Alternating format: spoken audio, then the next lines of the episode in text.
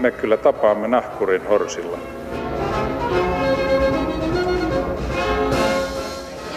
Mä sanoin, että minä juon nyt kahvia. Hyvät ihmiset, tervetuloa Romansatsin maamikirjan kyytiin. Muistatteko, ennen vanhaan suomalaista kiitettiin ateriasta sanomalla, kiitos, ruoka oli hyvä ja sitä oli riittävästi. Enää tämä ei riitä. Ruoanlaitosta on Suomessa tullut lyhyessä ajassa lähes koko kansan harrastus. Ulkonakin syödään enemmän kuin koskaan. Meillähän on nykyään ihan oikea ruokakulttuuri ja jopa ravintolakulttuuri. Siitä mitä, miten ja missä Suomessa syödään, siitä puhutaan tänään ja veden kielelle tuovat monesti palkittu huippukokki Matti Jämseen ja Hungry for Finland-projektin päällikkö Kristiina Havas. Tervetuloa ja hyvää huomenta hyvää ruokahalua. Meillä on vesilasit edessä. Kiitoksia. Kiitos. Kristian, aloitetaan sinusta. Hungry for Finland projektipäällikkö. Kerro vähän, mikä tämä on? Joo, tuota, joitakin vuosia sitten yleisesti alettiin pohtimaan siitä, sitä, että miten me saataisiin toi ruoka tärkeäksi ja elämykselliseksi osaksi Suomen matkailua. Ja äh, siinä tehtiin erilaisia toimenpiteitä tässä useamman vuoden aikana. Muun muassa laajalla rintamalla tehtiin Suomelle ensimmäinen ruokamatkailustrategia. Mm-hmm. Ja siinä toimipaikkani Haakahelia ammattikorkeakoulu ja Haakan kampus, joka on hotelliravintola ja matkailun liikkeenjohdon kampus, niin toimi sitten tämmöisenä koordinaattorina. Hmm. Joo. Mutta onko siinä kysymys siitä, siitä, että Suomessa luodaan semmoisia ruokaan liittyviä paikkoja, elämyksiä, konsepteja, joilla houkutellaan ulkomailta tulevia matkustajat tänne. Siis tässä ei ole kysymys siitä, että suomalaista ruokaa vietään ulkomaille. Joo, tämä ei ole ruokavientiä. Siihen on eri, eri organisaatiot, mutta toki kannattaa tehdä tiivistä yhteistyötä myös, myös heidän kanssaan. Kyse on todellakin siitä, että miten me saadaan ulkomaalaisille matkailijoille ja to, toki samalla kotimaisille matkailijoille ruoka kivaksi, elämykselliseksi osaksi matkailua. Kuinka iso potentiaali siinä, tai siis kuinka ison potentiaalin te näette siinä hommassa? Kuinka isoista volyymeista tässä voisi olla kysymys? Kun mä muistan, että 30 vuotta sitten Suomessa ruoan päällimmäinen tarkoitus oli tyydyttää, poistaa nälän tunne, tunteen ja tätä hifistelyä, että kuinka isoksi sitä voi kasvattaa? Sitä voi kasvattaa todella isoksi. Lukuja en osaa sanoa, mutta äh, kun tarkastellaan äh, globaalisti matkailun kehittämistä, niin, niin ruoka nousee siellä koko ajan entistä tärkeämmäksi. Ja jos katsotaan, mitä ulkomaalaiset potentiaaliset matkailijat ovat tarkastelleet netissä Suomesta, niin ensimmäisenä tulee luonto ja sitten tulee ruoka. Mitä siellä syödään? Niin. Voiko sinne mennä? Niin, kyllä. Mm-hmm. Ja siihen ruokapuoleen tulee kiinnittää huomiota. Ja tietenkin on kysymys niin kuin matkailuun liittyvistä tuotteista, ohjelmista, mitä matkailijat täällä tekevät. Ja, ja parhaimmillaan, mitä se ruokamatkailu on, niin se on sellaista, että matkailija pääsee osallistumaan tavalla tai toisella siihen ruoan tekemiseen esimerkiksi poimimaan mustikoita metsästä, osallistumaan siihen mustikkapiirakan tekoon ja niin poispäin. Että hän oppii jotakin ja silloin tuotetaan todella niin kuin elämys. Yhteistoiminnallinen gastronominen elämys. Mm.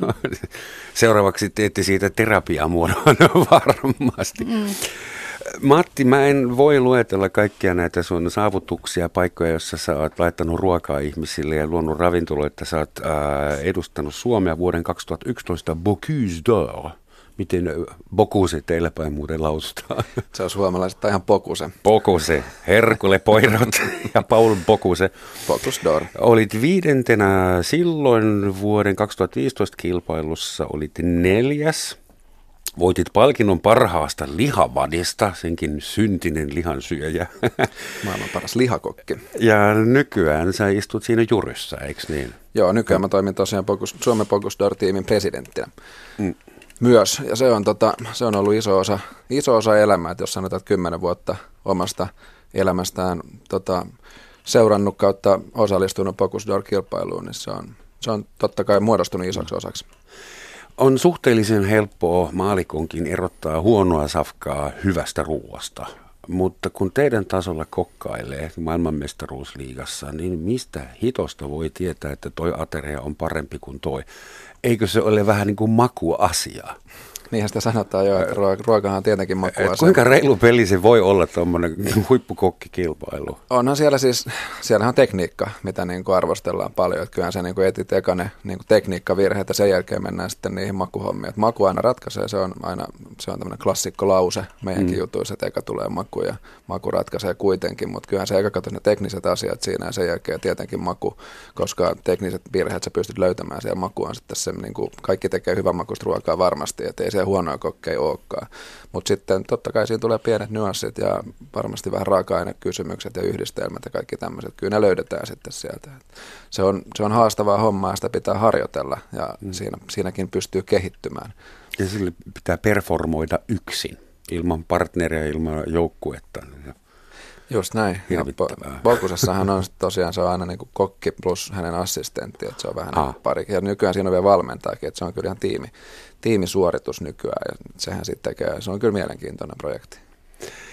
Tästä puheen ollen Suomessa on viimeisen 10-15 vuoden, ehkä jopa 20 vuoden aikana pyörinyt lukuisia kokkikilpailuja, kokkausohjelmia. Onhan niitä ennenkin ollut jopa mustavalkoisen television aikana, mutta ei ikinä niin paljon kuin nyt. Ja täällä kokataan uskomattomilla raaka-aineilla, eksoottisilla resepteillä ja semmoista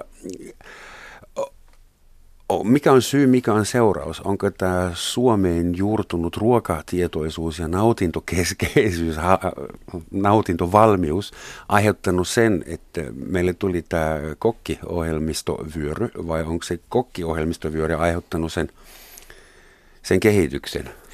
Niin, kyllä tässä on varmaan ollut silloin, kun rupesi tulemaan kaikki kokkisodat ja siitä niin kuin, tavallaan Jaakko Kolmosestahan joskus aikoinaan lähettiin, mutta sitten tavallaan kun siitä rupesi tulemaan enemmän ja enemmän kokkiohjelmia, yhtäkkiä oli halutuimpia tai halutuin ammatti taisi jossain vaiheessa olla kumminkin kokki. Ja mm. kaikki halusi olla kokki ja se oli hirveän niin kuin seksikästä olla kokki tai haluta mm. olla kokki. Sitten kun se arki tosiaan jossain vaiheessa selvisikin että kokin työ aika harvoin on sitä, että sä menet telkkariin kokkaamaan tuossa, pistät tukan hyvin ja kello näkyy ja kaikki muu on niin kuin toppen niin sanotusti, niin sit, sit, sit, se ei ollutkaan enää niin suosittu. Nyt tästä koko aika, totta kai ihmiset, jotka haluaa harrastaa, ketkä on niin kuin intohimoisesti tykkää ruoasta tai tykkää tehdä ruokaa, niin silloin kokin ammatti on unelma-ammatti ehdottomasti. Mä aina koen olevani etuoikeutettu, koska osaan tehdä harrastuksesta ammatin ja tykkään ja rakastan edelleen mitä teen. Ja näin, mutta toki sillä on myös semmoinen niin vastaisku, että jos tulee liikaa kokkiohjelmia, niin tulee joka kanavalta. Että ihan sama mille kanavalle pistää, niin se tulee, että joku kokkaa tai pyörittää mm. tai broileri jossain kulmassa, niin varmaan rupeaa tiettyä osa ihmistä ärsyttämään. Jossain vaiheessa oltiin kurkua myöten täynnä niitä kokkikilpailuja, mutta no, kaikissa vaatimattomuudessa taisin itse voittaa joskus hienon veitsen sokkoko nimisessä ohjelmassa. No, se oli ihan silkkaa tuuria. Onko se vielä esillä niin kuin tavallaan? Se on käytössä, se on tosi hyvä. Ja ihan semmoinen hifistely, että sen, sen kahvan sisällä on tuommoisia pieniä painoja, eli sen painopistettä voi säätää. Niin, totta kai. Se on tärkeä juttu. Ehkä teille, että ei minulle. Mikä suomalaisessa keittiössä on, on parasta? Aina puhutaan siitä, että no meillä on nää, näin hyvät nämä raaka-aineet, mutta yhtä hyvin toi marja kasvaa Ruotsissakin ja Norjassa. On. Ja siihen, no, siis onko se vanha legenda vai pitääkö se oikeasti paikkaansa?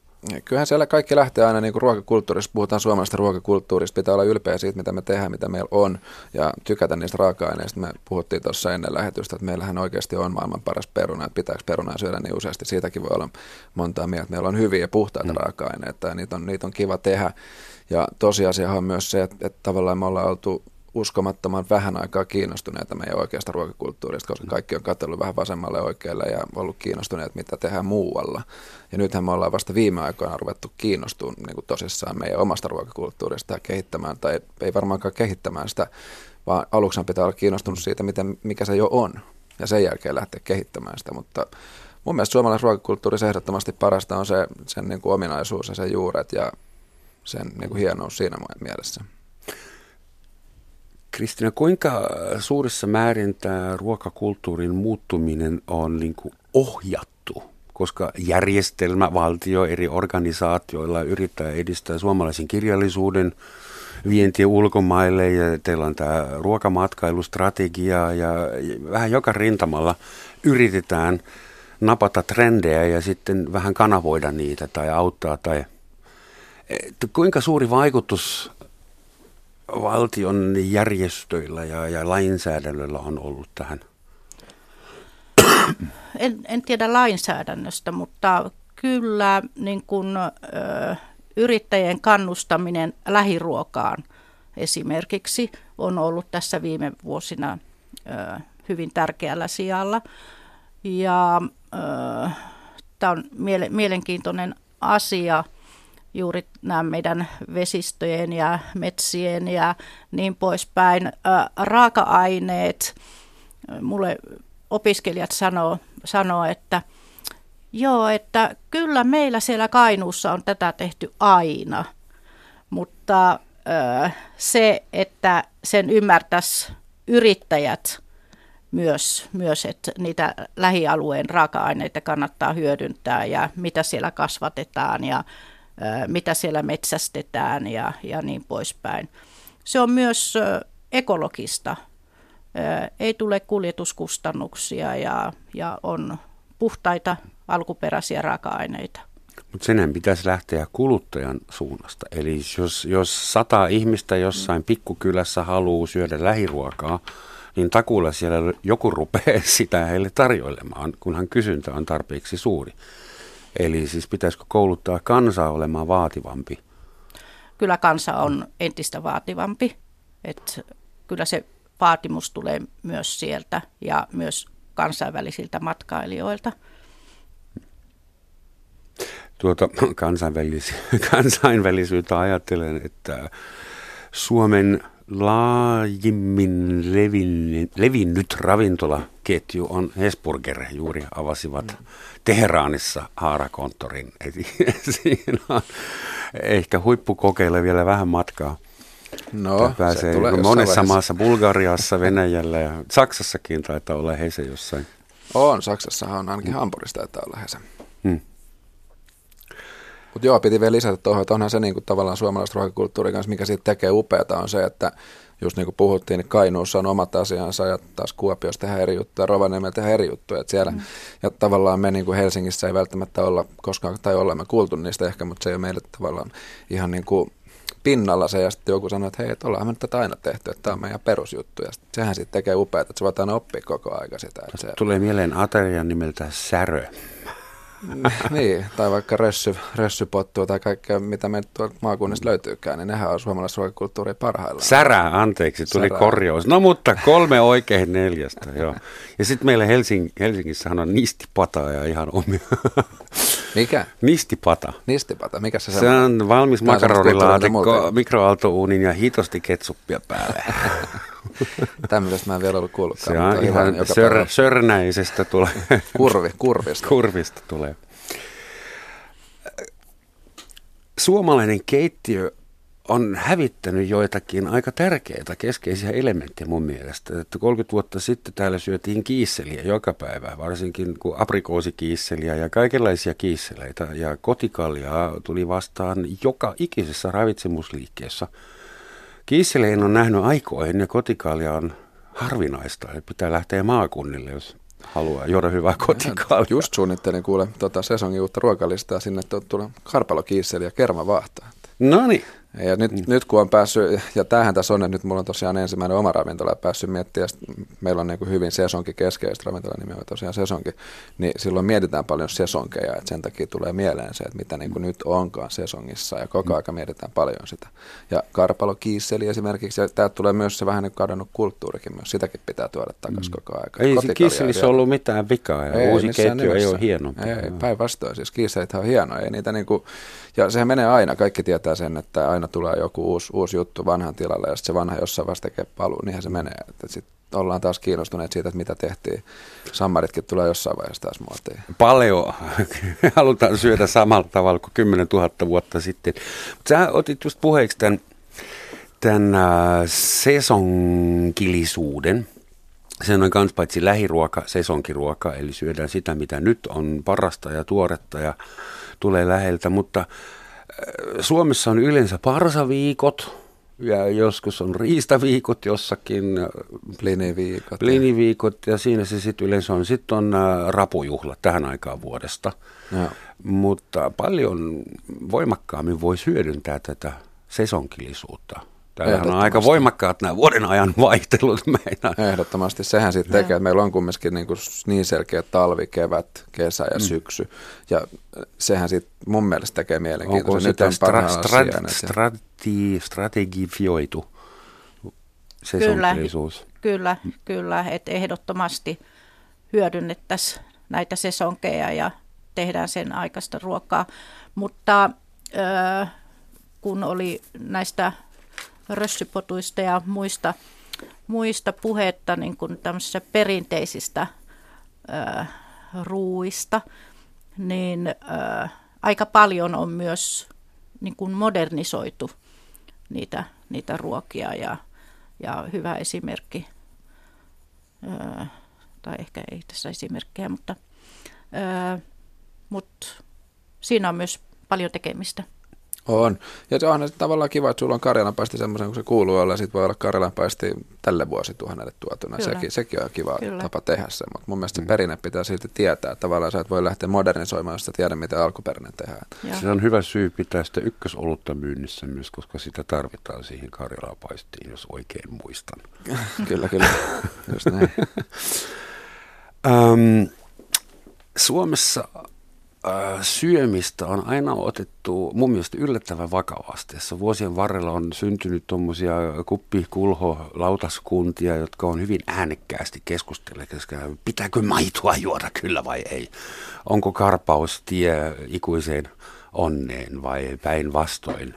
Pitäisikö elää pelkä, se elävä ravinto oli jossain vaiheessa tosi kova sana, paitsi että se kuoli sitten aika nopeasti. Ainakin bisnesideana ja mitä vielä ovo, lakto, vegaania, koulukunnat.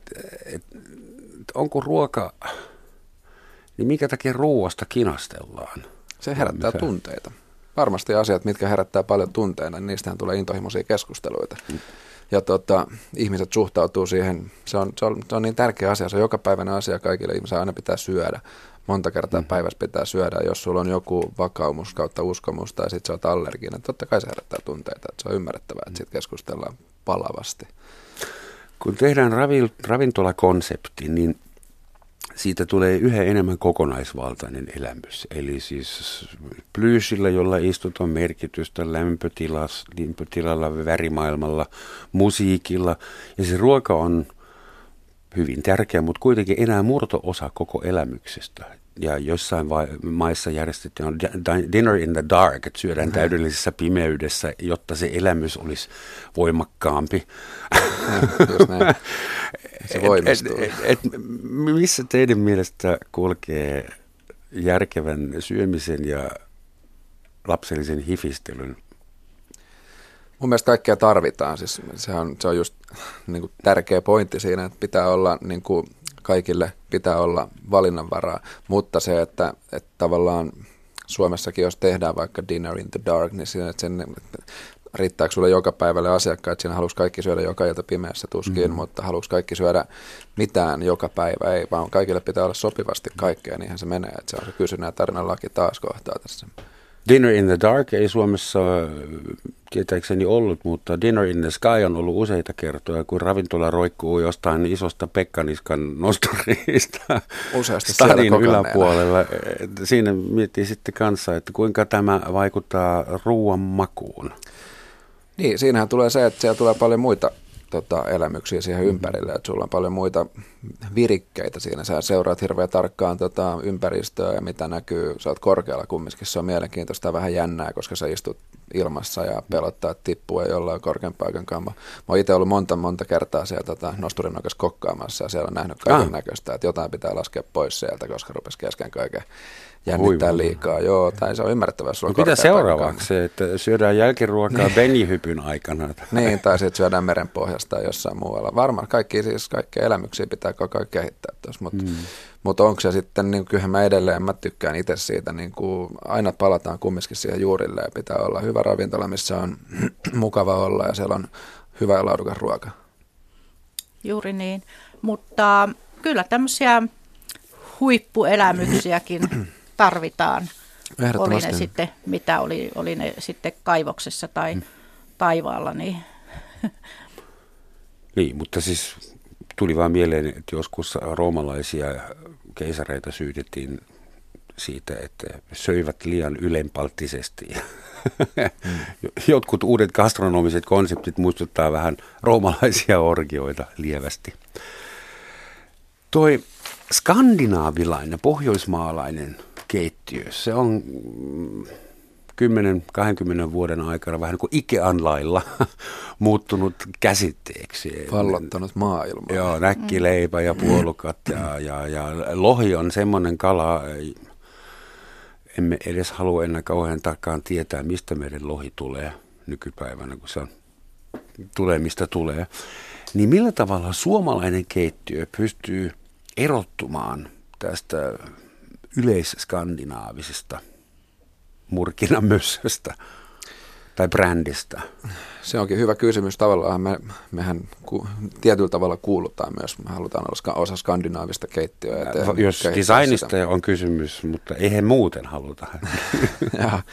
no mutta siis kyllä me niin kuin halutaan olla siinä niin kuin raaka-aineella ja siis se, sehän on meille luonnollista tehdä niin kuin puhtaista raaka-aineista skandinaavisesti ruokaa. Mutta se, että silloin kun tuli niin kuin New Nordic Kitchen ja uusi skandinaavinen keittäjä ja kaikki, nythän se ei enää ole uutta, vaan nyt se on meille jo normi periaatteessa. Me mm. tehdään sitä niin kuin luonnostamme ja se on, se on muodostunut meille niin kuin, niin kuin normiksi.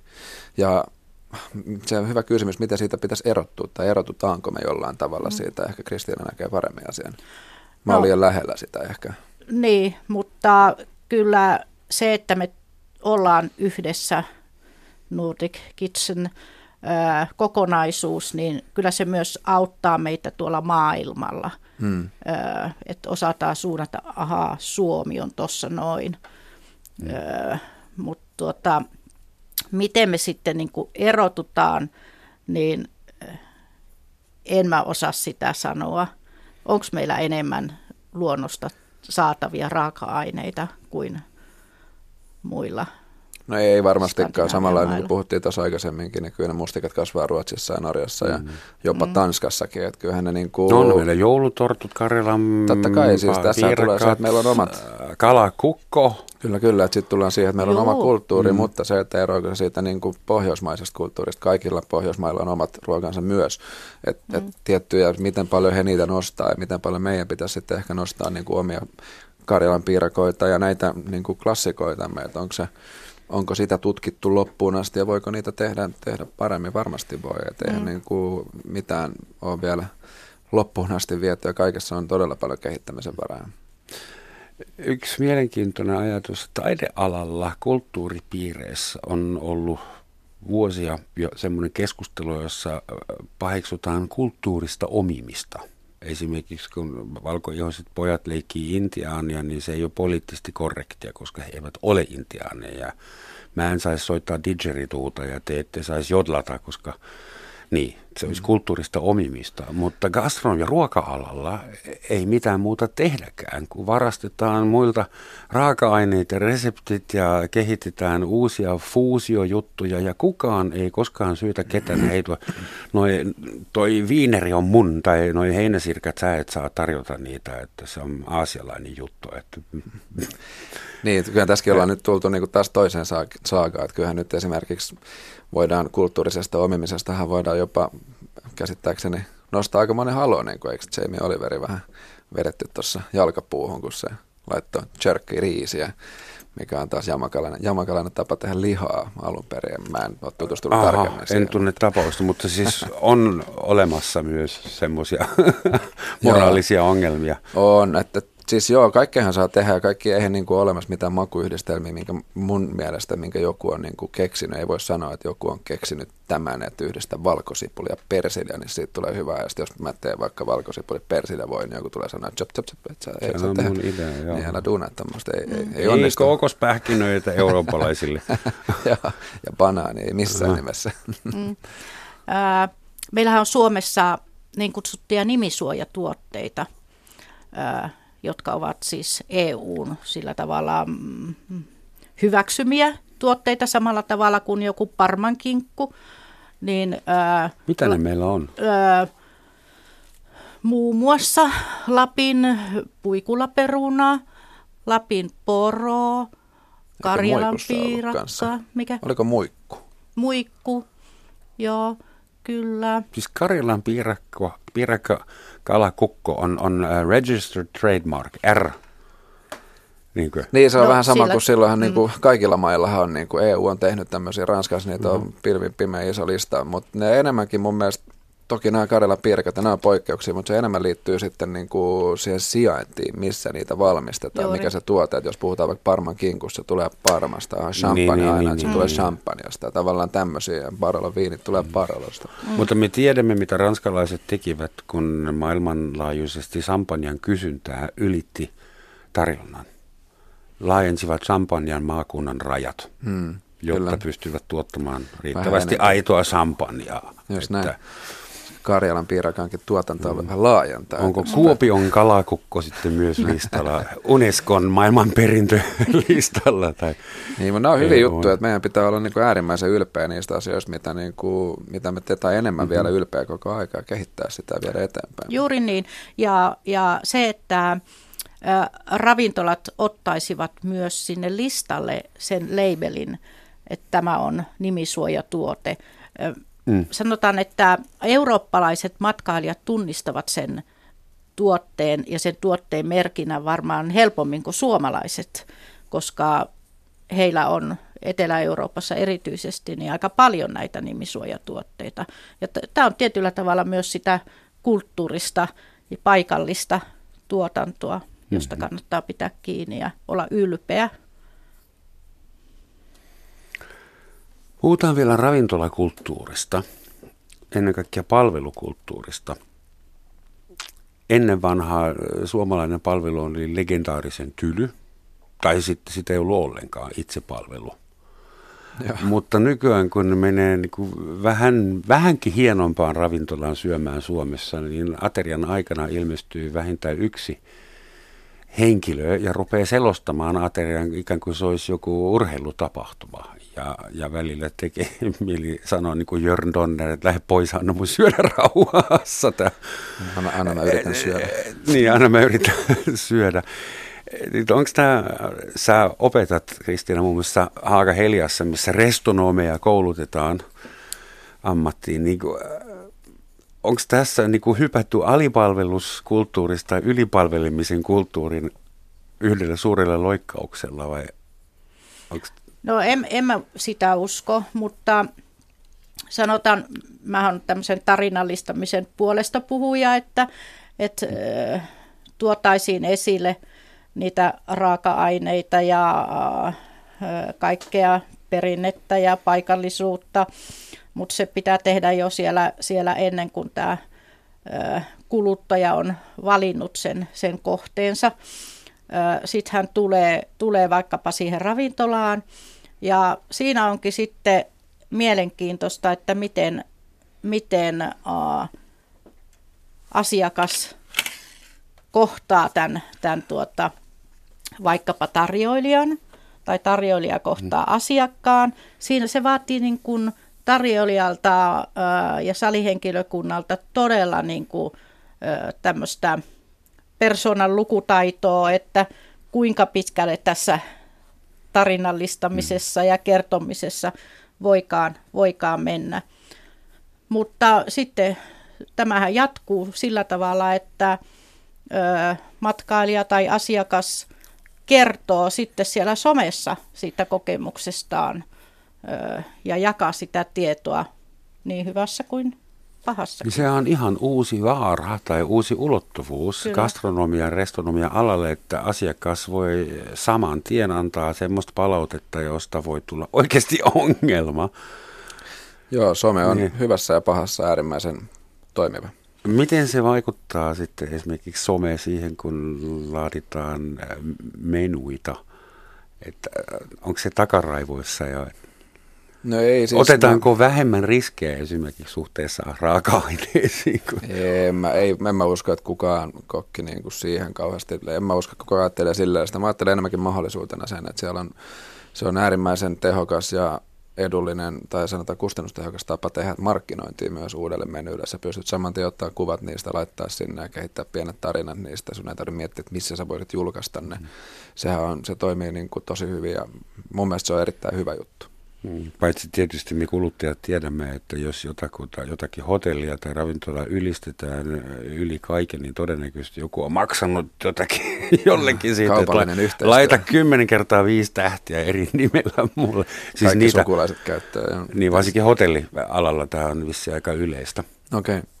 Joo, mutta ravintolahan se kostautuu saman tien, jos asiakas ei ole tyytyväinen, hän ei tule takaisin. On, on. Asiakkaat niin. äänestää jaloillaan sitten. Ei ne, niin Hotellissa ei ole ehkä niin väliä, että tuleeko joku kongressivieras uudestaan. uudestaan. Niin, jos se tulee Kuubasta sitten, niin se Tuota, Suomi ei pitkään aikaa ollut kauhean kunnianhimoinen ulkomailla ruoansa kanssa, kunhan sitä riitti ja niin, sitä oli riittävästi ja sitä pystyy syömään täällä. Mutta nyt pitkästä aikaa, monen vuoden jälkeen Suomi osallistui ensimmäistä kertaa Berliinin Grüne Woche tapahtumaan, joka on maailman suurin ruokamessutapahtuma. Mitä sinne kannattaisi teidän mielestä viedä? Jos nyt, okei, okay, klassika on tietysti, että miten mämmiä kehitetään semmoiseen kondikseen, että sitä halutaan ostaa ulkomaan. Mä muistan siis esimerkiksi vihreä väri saattaisi olla hyvä idea, mutta... Mm niin, no tästä mitä? Gryneivohesta täytyy sanoa, että kyllä siellä useana vuotena ollaan mm-hmm. oltu mm-hmm. mukana. Ja niin, niin kuin elintarvikepuoli kuin matkailupuolikin sitten vähän vähemmässä roolissa, koska kyse on kuitenkin elintarviketapahtumassa, mm-hmm. tapahtumasta, jossa käy noin 400 ö, asiakasta. Se on kymmenen päivän tapahtuma. 400? 400 000. Niin, sitähän mä... Joo, anteeksi. joo, joo. Mutta tuota, Suomi on siellä teemamaana, eli Kyllä. siis on, on pakko profiloitua Joo. ja on pakko näyttää, mikä on suomalaisen ja muun skandikeittiön ero viimeistään Joo. silloin ensi vuonna. Joo, kyllä. Ja sinne on tarkoitus saada, saada tuota 50 yritystä mukaan. Ja mulla on tässä joitakin yrityksiä, jotka ovat, ovat jo lähdössä sinne, sinne mukaan. Ja, ja näitä yrityksiä ja tahoja on etsitty sillä tavalla, että – maakunnan sisältä mm-hmm. on, on niin kuin haettu, haettu ja maakunnat tulee sinne. Siis ne on ruokatuottaja? No joo, no. täällä on muun muassa Koskenkorva Village, eli Altia on lähdössä. Kukapa olisi uskonut? Lammin Sahti on mukana, Kyrö Distilleri. Onko ruokaa myös edustettuna siellä? Helsingin Mylly, okay. raisio. No, mulla mm-hmm. ei vielä tässä niitä sillä tavalla ole, mutta...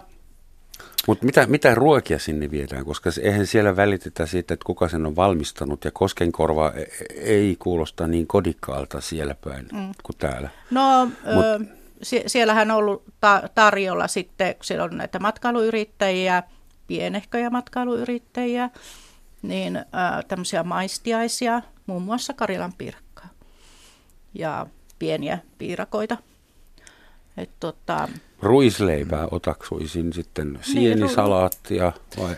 Mutta kyllähän tässä on myös niin kuin ehdottoman tarkka mietintä ja harkinta käytävä läpi, kun sinne mennään, että mitä siellä tarjotaan. Että se on tärkeää, tärkeää markkinointia. Ihmiset, kun tulee Grünewoche-messuille siellä useasti olleena, niillä ei ole mitään käsitystä Suomessa. Ne hyvä, kun ne tietää, missä Suomi on. Ne osaa pikkasen mm. pistää siellä Ruotsin viereen Suomeen. Järviä on paljon, se Paljon järviä, kieli on vaikea. Ja puhutaan omituisesti, ollaan mm. hiljaisia ja Kimi Räikkönen tulee sieltä. Ja siis, ja se on näin, mutta siellä pitää niin kuin olla kyllä tarkka strategia, että mitä siellä tarjotaan ja miksi. Millaisia, millaisia mielikuvia meidän brändille pitäisi siellä luoda, että laitetaanko koivumetsä pystyyn ja pidetäänkö koskenkorvapileet sen Mä edelleenkin tota, ratsastasin sille mystisyydellä ja pitkällä valottamalla ajanjaksolla ja pitkällä valosalla ja näin niin kuin tavallaan ristiriidoilla. Se on vaan se, mikä niin kuin kiinnostaa Lappi ja puhtaus ja ne on ne kliseet, mutta kyllä niitä pitää jotenkin Voisi tehdä vasta talvi- ja kesäosastoa, koska talvella niin. ja kesällä syödään aika lailla eri, eri tavalla, eri tavalla mm. täällä. Mm. On ja se, että tota, Ja talvella, pallogrilli, pallogrilli, ottakaa pallogrilli mukaan. Pallogrillauksen kisatkin oli joskus aikoina. Joo, ja nythän sinne pohditaan myös, että kun Suomella on niin merkittävä rooli siellä tapahtumassa, niin, niin tuota, myös sitä ruokatarjontaa, että esimerkiksi meidän talon kanssa käydään keskustelua, että lähtisivätkö meidän opiskelijat sinne, sinne tuota, avustaviin tehtäviin tämän ruokatarjoilun osalta ja kuka sen sitten tekee sen ruoan, onko se meidän opiskelijat, keittiömestariopiskelijat vai jotkut muut, mutta siellä pitää olla todella nyt niin kuin näyttävästi se ruoka mm. esillä ehkä naivi kysymys. Jos kaikki menee hyvin, Grüne Wochella, maailman suurimmilla ruokamessuilla, ja Suomi jättää upean muistijäljen ja makujäljen sitten teemamaana, niin eh, mistä sen jälkeen tiedetään, että ollaanko onnistuttu? Kirjamessojen jälkeen siellä olin itse mukana. Tiedettiin, että me saatiin näin ja näin monta sopimusta saksalaisten kustantien kanssa, eli kannatti. Ja näin ja näin paljon suomalaisia kirjoja käännetään nyt saksaksi tai muulle kielelle. Mutta mikä on, mitä te sitten odotatte? Mikä, mistä me tiedämme, että meillä meni hyvin? No ainakin se, että nämä yrittäjät, jotka, elintarvikeyrittäjät, jotka siellä ovat, niin saavatko he sopimuksia tehtyä sitten ää, elintarvikeviennistä. Eli tarkoitus on saada suomalaisia tuotteita siellä kauppoihin. Kyllä, se on, se on yksi, yksi asia. Ja sitten kun ajatellaan matkailupuolta, niin saadaanko nyt sitten saksalaisia matkailijoita tänne, tänne enemmän. Ja niin, sehän pitää olla, tai onkin yksi, sitä pystyy selkeästi mittaamaan, mittaamaan vähän pidemmällä aikajaksolla sitten, että paljon se, mutta toki siellä käy muitakin ihmisiä kuin saksalaisia, että se on tavallaan kansainvälinen messu, niin pitää, pitää näkyä, tai pitäisi näkyä sitten kansainvälisten matkustajien invaasio Tulee hirveä niin. määrä. No, täällä Helsingin Töölössä tämä invaasio on jo täydessä vauhdissa ja taitavat, suuri osa heistä taitaa tulla Aasiasta. Että eikö teidän kannattaisi siellä Shanghaissa osallistua ruokamessuille? Ja... Siellähän varmaan kuulee, ainakin Visit Finlandia on ollut Kyllä. siellä paljonkin messuilla, että joka, niin, joka siis... vuosi. Joo, Aasia on tärkeä lähtömaa. Aasiasta puheen ollen. Suomessa muutama kuukausi sitten ymmärtääkseni vapautettiin lainsäädäntö tai muutettiin sikäli, että nyt saa myydä ötökkä pohjaista ruokaa ihmisille. Milloin oliko se huhtikuun ekana päivänä, en nyt muista tarkalleen, mutta se on ihan tuore juttu. Hmm. Ja mulla oli vieras hiljattain, joka toi kaupasta sirkaleivän. Ja, ja kysyi, että haluatko maistaa. Ja se oli pieni limppu ja mun täytyy myöntää, että mä chiikasin sitä pienenevää limpu. Ystävä söi sitä. Chiikasin sitä pienenevää limpua ja en maistanut sitä. Ja nyt mä tunnen itseni vähän nössöksi ja mulla on vähän huono omatunto, koska proteiini kuin proteiini. Mut, niin, et, mitä mieltä? Mitä mieltä ötököistä ja siitä ideasta, että, että pelastetaan maailmaa niiden proteiinilla? No, mä oon ehkä vähän vanhoillinen tietyllä tavalla. Siis mulla ei mitään sirkkoja vastaan. Mä, Oletteko te maistaneet? Olen mä totta kai ammattini puolesta maistanut. En mä voi väittää, että mä niin kuin olisin mikään suuri fani. En niin kuin vanno sirkan makuun ja laita sitä niin kuin joka alku- ja pää- ja jälkiruokaan sen takia, että se maistuisi hyvältä. Mutta onhan siinä varmaan tulevaisuutta. Mä en, en ole perehtynyt vielä niin paljon, että koska meidän liha ja muu ravinto loppuu, että meidän on pakko ruveta syömään ötököitä, mutta varmaankin jotkut, joku viisaat, viisaat on tutkinut Et halua sitä. olla maailman paras ötökkän grillaaja. No, jos semmoinen kisa järjestetään, kilpailuhimoinen kaveri, niin varmaan voisi olla kiinnostunutkin, mutta ei semmoista ei vielä ole, että voisi olla Suomessakin mm. tota, Suomen heinäsirkka grillaa ja pari grillaus vaikka SM-kisat, niin sinne sitten mennään kiinnostaa. Eiköhän joku järjestää ihan sua varten. Oletko sä syönyt? Joo, kyllä on. Et sille ikävästi niin jää ne jalat tuonne hampaan kol- Oh, koloon. aika moni kuulija kärsii tällä hetkellä. Huh. Joo, kerro lisää elämyksiä. Joo, mutta että samalla tavalla kuin Matti, niin, niin ö, ei mitään asiaa vastaan, mutta ei ole minun juttu ainakaan vielä. Ei, ja siis se, ei se lisäys vielä, että kaikestahan saa hyvää, kun tekee hyvin. Niin että joku mikä tahansa voi olla epämiellyttävä kokemus huonosti tehty. Myös laittaa tabaskoon päälle, niin kyllä tämmöinen sirkkakin maistuu hyvältä. Nimenomaan. Mutta siis ja ankanmatkaa. Tryffeliä. meillähän ei ole puutetta äh, ruuasta. Ei todella, meillä ei ole puutetta sokerista, eikä muista hiilareista, eikä rasvasta, eikä proteiinista Suomessa päinvastoin. Mm. Joten tällainen uusi tulokas ruokamarkkinoille, että ihmiset syö sitten, kun on pakko syödään. On, ja sitten meillähän on niin maailmankolkkia, missä on pulaa ruoasta ja raaka- tai raaka-aineista varsinkin. Siellähän se niin kuin enemmänkin voisi olla sitten tavallaan, meidän pitäisi varmaan tehdä länsimaina kehitystyötä sille ja viedä sitä sinne sitten, en tiedä, mutta niin kuin, kuten sanottu, niin ruoastahan tällä pulaa enemmän sellaista ekspertionismiä tai semmoista kokeilun halua. Ihan asiasta kolmanteen ehkä. Yksi hyvin suomalainen gastronomia maailmaan ja, ja ruoanlaittoon liittyvä ilmiö on tuo pop-up-ravintolakulttuuri ja ravintolapäivä, joka on peräti suomalainen keksintö, joka on sikeli aika yllättävää, koska äh, ruoanlaittoon, kaupalliseen ja anniskeluun alkoholi on Suomessa aina liittynyt hyvinkin tiukkoja lakeja. Ja yhtäkkiä meillä on pop-up-ravintola, siellä ei ole invavessa lähimaillakaan ja kukaan ei eh, kontrolloi kokin bakteri Ja hygienia- kantaa hygieniaa ja kaikki iloisesti syö keskenään ja poliisi katsoo hymyileen vierestä, että mitkäs karnevaalit nämä oikein on. Niin, se, tuohonkin pitää nyt sanoa kyllä se, että, sit, että se oli niinku, sehän oli kova juttu jossain vaiheessa, että sait mennä jonnekin kerrostaloon yksiöön syömään korvapuustia ja juomaan lasin lämmit maitoa, mutta niin kuin nykypäivän, ennen oli niin kuin, mun mielestä oli ihan mielenkiintoisiakin juttuja, mutta nykypäivän kun katsot ravintolapäivää, niin se on niin kuin joku puisto on täynnä niin kuin pailapannuja ja siellä tehdään,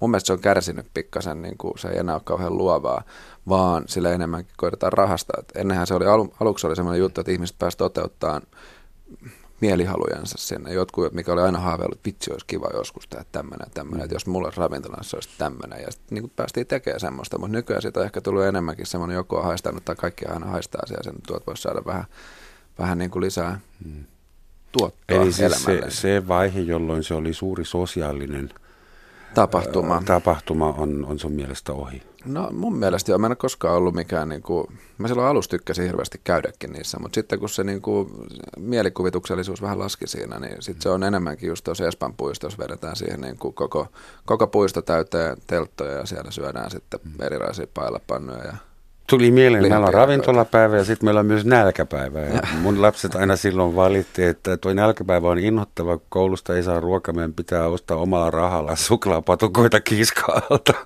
Se oli niiden nälkäpäivä silloin. no.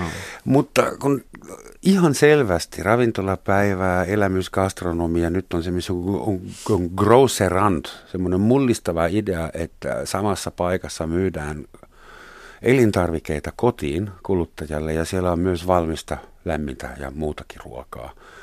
Se on nyt ihan uusi idea, konsepti, paitsi että sitä on varmaan ollut foinikialaisilla ja roomalaisilla ja varmaan Kaikilla jossain vaiheessa. Niin, et, et, pitääkö aina keksiä asiat uudestaan? Eikä siis ehdottomasti siis sehän, missä, missä ihmiset käy valmiiksi ja missä niin kuin on helpoin tavoittaa ihmiset ja missä ne muutenkin ostaa ruokaa, niin eikö siellä kannattaisi kehittää sitä tuotetta? Että sehän niin kuin on mun mielestä vain ainoastaan sehän viisasta tietenkin tehdä sinne ja se on myös ystävällistä tehdä niille, ketkä siellä jo valmiiksi käy sille kuluttajakunnalle. Mä ajatellaan nimenomaan heidän arkea siinä vaiheessa. Eli jos me lähdetään tekemään ja yhdistelmä nimenomaan siitä, että mitä ravintolassa tehdään parhaiten ja mitä kaupassa tehdään parhaiten. Mä aina sanon sitä, että jos ravintola myy yhtä hyvin kuin kauppa, ne osaa sen yhtä hyvin kuin kauppiaat, niin ravintola olisi business, no hyvä bisnes. Jos taas kauppa saa sitä yhtä hyvää ruokaa kuin ravintola, niin silloin kaupastakin tulisi hyvä bisnes. Että tavallaan sen, kun osaa yhdistää siinä, niin siinä on niin kuin valtavat voimavarat. Suomeen on syntynyt, ei ehkä niin lyhyessä ajassa, mutta kuitenkin siis puolen ihmiselämän aikana useita äh, Michelin, anteeksi, Mikelin tähdellä äh, palkittuja ravintoloita. Niitä on tullut ja mennyt ja on. En tiedä, onko meillä tällä hetkellä kahden tähden, ei taida olla. Mm-mm.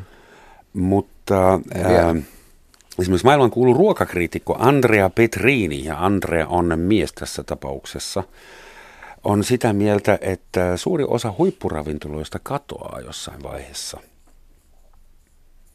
Hmm. Mitä sitten taas, tässä mulla, mulla on taas kysymys, että mitä tarkoittaa huippuravintolalla? Että hmm. Mä kyseenalaisesti jossain vaiheessa sanottiin, että fine dining on kuollut, mutta eihän niin kuin fine dining Huippukalliit ravintolat. Nythän, jos haluaa ruoalla hifistellä, jos mä haluan tehdä vaikutuksen johonkin tyyppiin, niin mä vien sen semmoisen ravintolaan, jossa kahden hengen ateria juominen maksaa 250 euroa – ja niin, jossa on ehkä vähän hyvä näköala. Ja se on siinä. Mutta kun tämä gastronomia, siis sen kynnys madaltuu. Ennen vanhaa Suomessa poettiin sunnuntaina, laitettiin parhaat päälle ja mentiin Mammaroosaan pizzalle. Ja se oli tapahtuma. Ja nyt kuka tahansa menee ravintolaan syömään, ottamaan lasillisen jotain ja elämä jatkuu. Se on ihan täysin se... Se on ihan hienoa, että me ollaan vähän eurooppalaista. Niin, niin. ja sen takia se huippuosa että enää ettei vaikutusta, että söin kosmoksessa Wiener-schnitzelin eilen. Ja otin snapsin. Niin, ja otin marskin ryypyn ihan monikulttuurisesti. Että se, se suurin piikki, se huippu saattaa mm. kärsiä siinä. Erosion kautta haittua siinä mä en, mä en usko, että ne ikinä niin kuin tulee mihinkään häviämään. Meillä aina tulee olemaan tietty asiakasryhmä, mitkä haluaa haluaa semmoista palvelua, eli ne haluaa henkilökohtaista palvelua, ne haluaa edelleen sen hyvän näköala, heillä tulee olemaan niitä vieraita edelleen, mitä ne tuo tänne, ne haluaa tehdä heihin sen vaikutuksen. Ja tota, eihän semmoinen saakkaan hävitä minnekään. Mä oon aina sanonut, että ei fine dining tule häviä minnekään, että se tulee vaan vähän muuttumaan. Se käsitys, mitä se on, niin tulee vähän muuttua, että sitten tulee ehkä pikkasen läheisempää sulle, eikä sen niin tarvii muuttua sen enempää.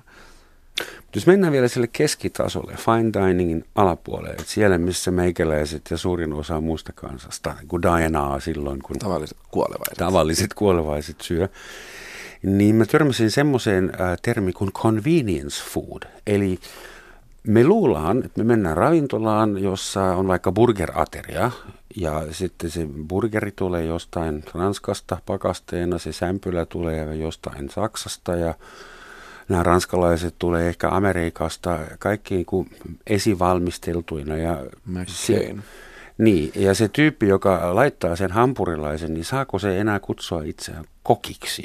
Niin, tässä tuli tämä jossain vaiheessa varmaan, kun puhuttiin vaikka leipomoista, että saako leipomo kutsua enää niin kuin leipomoksi, jos on... Se taikina niin, tulee jos, muualta. Niin, taikina niin. tulee muualta, se on valmis leipomo. Mutta ehdottomasti siis kokithan on aina kautta aikojen käyttänyt esivalmisteita, mutta sitten tullaan vaan siihen, että mikä on vaikka esivalmisteluaste. Tot, totta kai se vaatii aina, niin kuin vaikka sulla olisi valmiitkin asiat, se vaatii tietynlaista ammattitaitoa niin kuin kasata ne ja lämmittää tehdä tarjoulukelpoiseksi tietenkin. Mutta kyllähän niin kuin pitää ja nykypäivänä ihmiset on valtavan kiinnostuneet siitä, mistä raaka-aineet tulee ja mistä just sun sämpylä tulee, mistä tämä liha tulee ja onko se täällä tehty. Ja mm. sen takia esimerkiksi mun mielestä niin kuin pitää tehdä itse. Ja me, me tarvitaan myös paikkoja, missä pitää tehdä myös tilausta. Koska... Mutta nyt sanotaan, että burgeriateria maksaa suomalaisessa ravintolassa 10-18 euroa, riippuen vähän niin tarjoilijan hymystä. Saattaa olla ihan sama ampurilainen. Kuinka paljon meidän pitäisi olla valmiita maksamaan ravintola-ateriasta, jotta me voidaan olla varmoja, että tämä on niinku tehty vastuullisesti, läheltä, rakkaudella, YMS, niin kuin, missä, missä se raja kulkisi? Mm. No, tässäkin on sitten eroja, että onko se niin kuin pöytiin tarjoiltuna vai tilaat sä tiskiltä sen. Et toki niin kuin, sekin, sekin vaikuttaa minkä tyylinen ravintola, että jos sulla on niin kuin pöytiin katettu setti ja siellä on tarjoilijat, mitkä mm. kaataa sulle vettä ja kantaa sen hampurilaisen pöytään, niin silloinhan sille tulee luonnollisesti lisää hintaa. Mutta e, en mä osaa määritellä sille semmoista tarkkaa hintarajaa, mistä me voitaisiin tietää se, mutta varmaan semmoinen, niin kuin, jos sä menet hampurilaisen ravintolaan ja se maksaa tota, 6,50, niin se luultavasti ei tule tota, lähitilalta silloin se niin. pihvi. Mutta nämä nyt on, en, en, en mä uskalla sanoa siihen mitään hintaa, ettei mm. tule sanomista siitä. Ei, kun siis yksi ongelma on se, että me halutaan syödä aina paremmin ja halvemmalla. Mm. Ja, ja tästä, eihän se tästä oikein aina, voi onnistua ei, tästä, tästä pitäisikin puhua paljon, että ei se niinku tavallaan aina, niinku, aina ihmiset puhuu siitä, että, että paljon se maksoi ja oliko se hyvä. Eihän semmoista, totta kai se niin kuin pitää maksaa. vaan aina sen puolesta puhuja, että tavallaan ravintoloitsija tai kauppiaan tai kenen tahansa pitäisi pyytää tuotteesta sen verran, kun hän tarvitsee. Siitä mm. ei tarvitse laittaa yhtään ylimääräistä hintaa siihen, vaan sen verran, kun sä tarvitset siitä ja myyt sillä sen pois. Mutta sitten on olemassa, tästä tämä keskustelu lähtee, että jotkut pyytää aika paljon niistä ja sitten jää sitä ilmaa. Toki heillä voi olla omat tarpeensa sitten, kovemmat vuokrat, mitä nyt onkaan siellä taustalle, pitää pyytää siitä enemmän. Mutta mut näinhän se menee, että pitäisi olla se, niin kuin, se laki käytössä niin sanotusti siinä. Meillä on enää kolme neljä minuuttia aikaa ja viimeistään nyt meidän täytyy ryhtyä miettimään tulevaisuutta. Jos tämä oli se Applen tiedotustilaisuus, niin nyt olisi se hetki, jolloin joku sanoisi the next, one more thing, the next big thing. Kun meillä nyt on sushi ja konseptiravintola ja elämysgastronomiaa ja dining in the sky ja kaikkea ja maailman parhaat raaka-aineet, niin kuin mikä on the next big thing, mihin suomalainen keittiö vyöryy omalla painolla eteenpäin omalla maulla tai mihin sitä ollaan ehkä viemässä keittiöstä käsin tai sitten virastosta. No jos mä tästä viraston puolesta. niin. Sanoppa se virasto. Että mitä se niin. strategia, mihin teidän niin. strategia vie? No ö, kyllä siis lähtökohtana on ne meidän kotimaiset raaka-aineet ja niistä sitten rakennettavat ö, ateriat. Ja vielä, kun saadaan se matkailija mukaan siihen toteuttamaan sitä ateriaa, niin kuin tuossa alku, alkupuheenvuorossa totesinkin, että miten siitä saadaan niin kuin se elämyksellinen kokemus sille matkailijalle, niin se on se tärkeä pointti. Meidän pitää, niin kuin, ruoka on yksi tärkeimpiä asioita tässä matkailun kehittämisessä. Mm. Et meidän pitää niin kuin, olla siinä mukana – ja, ja tuota, yllättää myös tämä matkailija positiivisesti. No, siis, ruokahan ei ole todellakaan uusi keksintö, että se kuuluu luultavasti maailman vanhimpiin aktiviteetteihin. Tämä Yksi syöminen. niistä pakko olla, joo. Ja sitten taas kokin, kokin näkemys on se, että meidän pitää olla aidosti ylpeitä niistä ja kiinnostuneita, mitä me tehdään. Eli pitää niin kuin edelleen, ja tässä tullaan taas siihen, että pitää niin kuin kehittää niitä. Että me voidaan kaivaa niitä vanhoja, vanhoja asioita, mitä meidän isovanhemmat on tehnyt ja kehittää niistä meidän näköisiä asioita ja viedä sitä kautta sitä kulttuuria eteenpäin. Ja totta kai pitää myös ottaa huomioon se, että pitää kehittää meidän kilpailumenestystä. Se on, se on helppo tapa saada meidän uskottavuutta ja näkyvyyttä maailmalle. Jos suomalainen ruokakulttuuri pärjää maailmalle, niin silloin se pärjää myös täällä. Tehdään siitä urheilukilpailu, voitetaan se ja laitetaan Suomi maailman ja, ja kun suomalaiset menestyvät näissä kansainvälisissä äh, kilpailuissa, niin, niin olisi hienoa saada myös – teitä, kokkeja ja keittiömestaria, ravintoloitsijoita mukaan tähän Suomen ruokamatkailun markkinointiin omilla kasvoilla ja suosituksilla ja, ja niin poispäin. No niin, siinä tuli Matille vielä. Ehdottomasti. Mä oon useilla messuilla ollutkin jo ihan näkyvästi. Me ei ehdittänyt kokkailla tätä soppaa tätä pidemmälle. 54 minuuttia on mennyt. Suuret kiitokset Matti ja Kristiina. Mä yritin löytää jotain sopivaa kansainvälistä sitaattia tähän ja törmäsin tähän, että Yogi Berra, joka oli yhdysvaltalainen pesäpallopelaaja 1920-30-luvulla, sanoi, hei, leikkaa se pizza neljään palaan. En jaksa syödä kuutta. Näillä viisailla sanoilla. Tschüss.